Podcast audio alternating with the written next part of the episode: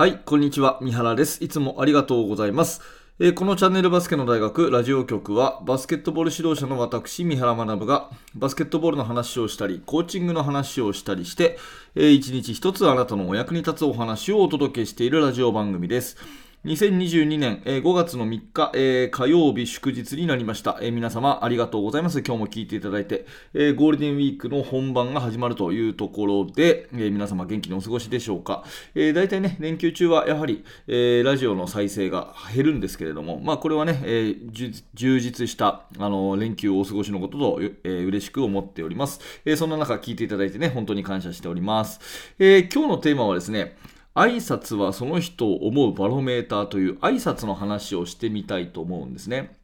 うん、まあ、スポーツ競技、バスケットボールを指導している方であれば、まあ、子供たちにね、あのー挨拶しなさいと、ね、挨拶は大事だよっていうことを教えていることと思うんですが、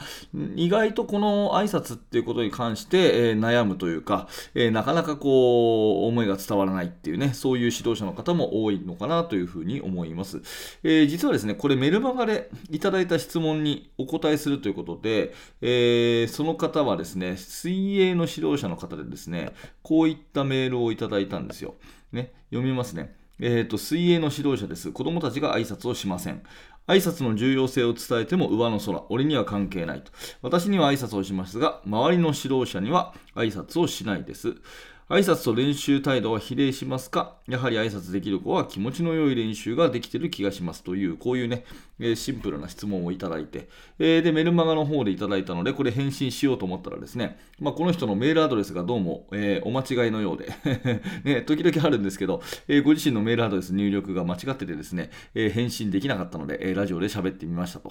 いうことになりますが、えー私がしようと思ってた返信はこんな感じなんですね。えーメールありがとうございます。挨拶と練習態度は比例しますよ。むしろ全てと言っていいんじゃないでしょうか。えー私は挨拶をその人をどう見てるかのバロメーターだと考えています。えー挨拶をしなかったり雑な挨拶をする人は、えーその人のことを無意識に見下しているのです。えーなので、挨拶の重要性を伝えるだけでなく、えーこう他人に感謝する気持ちが芽生えてくると自然と挨拶が出てくるはずです。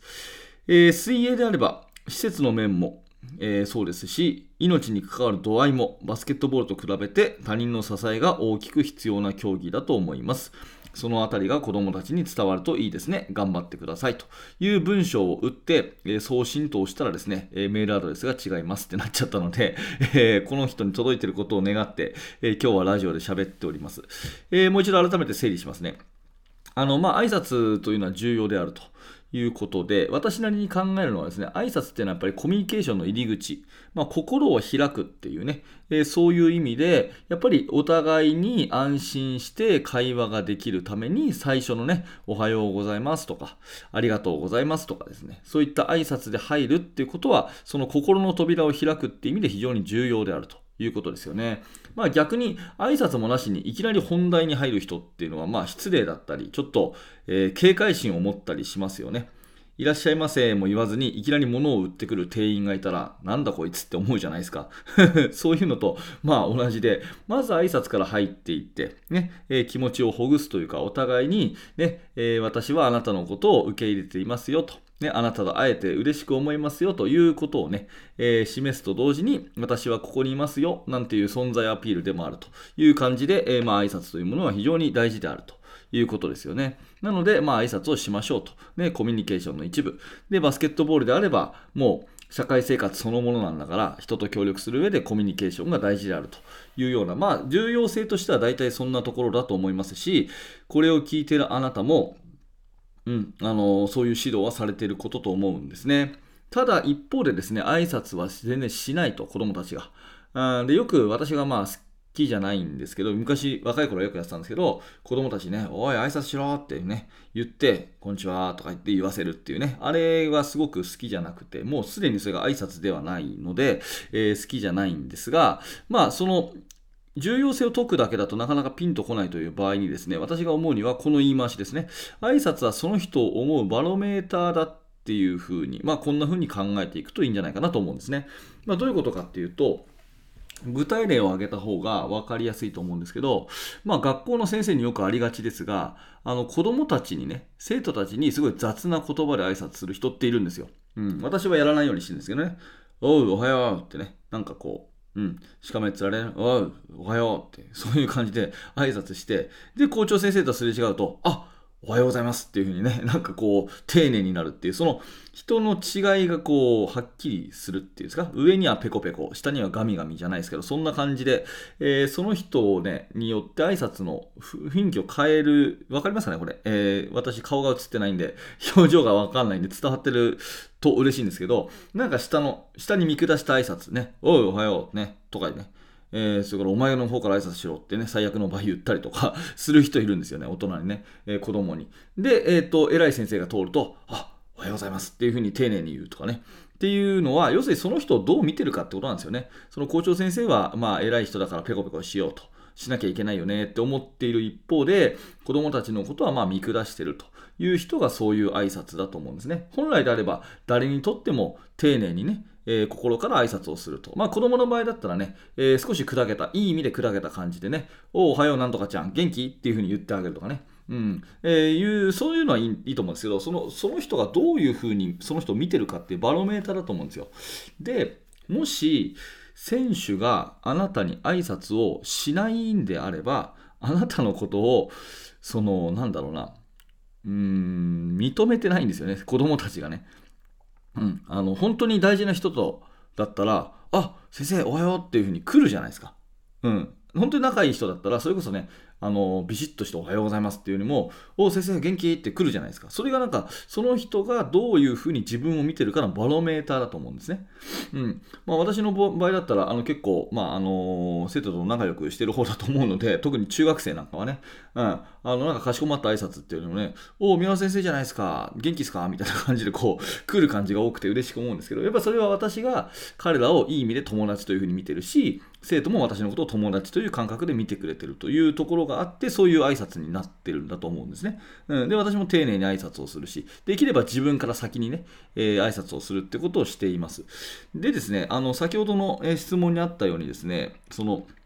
私には挨拶をしますが、他の指導者にはしないと。まあ、要は試合会場とかでですよね、えー、すれ違った時に他人の学校の先生には全く挨拶をしなくて、素通りをして、で、えー、なんか多分このね、質問者さんに、おい、お前たち挨拶しろって言われて、あ、あ、こんにちはとかっていう感じだと思うんですけど、それは要するに他人の指導者とか他人のことが全く視野に入ってないと、全く見てないということになるんだと思うんですね。なので、ここで重要なのは、その挨拶をが大事だよっていう指導ではなくて、他の人の存在を認識させるっていうかその他の人のありがたみいろんな人に支えられてあなたは今やれてますよっていうことを伝えてあげるっていうことは結構重要かなと思います。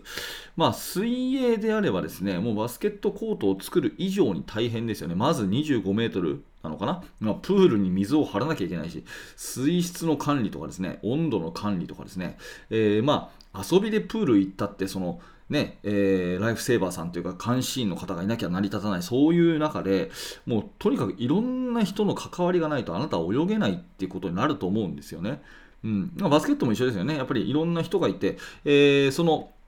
最後ね、学校の門出ていくときに、例えば警備員さんとかがいるじゃないですか。で、そこを素通りしていくね、クラブもあれば、えー、バスケット部のようにちゃんとね、あ、今日もありがとうございましたって言って帰るところもある。これ何かっていうと、要は指導者がですね、その生徒たちに、一言言ってるかどうかだと思うんですよね。みんながバスケットやれてるのはいろんな人のおかげがあるんだよと。例えばね、あの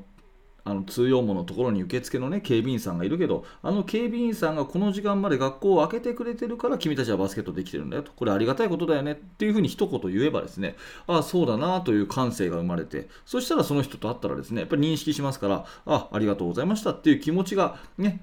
最初はこう言葉じゃなくても軽く会釈からでもですねやっぱり始まってくると思うんですね。で頭を下げたらあ偉いねって感謝の気持ち出てきたねってそういうのって大事なことだと思うよって一言褒めてあげればその行動が強化されていって今度はもっといいこう挨拶になっていくというようなことだったりねしていくと思うんでやっぱりその相手の人をどう思ってるのかのバロメーターであるっていう認識からですね他者をちゃんと意識させる指導、うんまあ、感謝の気持ちっていうのを持たせる持たせるというかね、えー、実感させる指導ってっていうものをすると、その挨拶もまた変わっていくんじゃないかなというふうに思います。まあ、この挨拶っていうのはね、永遠のテーマっていうか、3歳の子でもできることだからこそね、100歳まで大事っていうようなね、えー、そういうことですよね。はっきり言って、あの高校で教わるね、えー、数学とか英語とかね、まあ、そんなこと言うと その教科の先生に怒られちゃいますけど、英語とか数学とかね、えー、そういうことよりも、国語算数、理科、社会よりも、挨拶の方が一生使うじゃないですか。大事じゃないですか。って考えたら、やっぱりすごい重要なので、永遠のテーマなので、悩んで叱るべきなんですけど、やっぱりその指導者なりのね、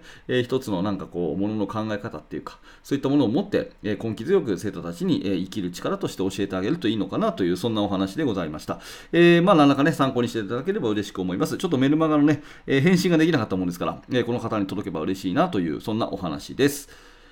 はい、ありがとうございました。えこのチャンネルはいつもバスケットボールの話とか、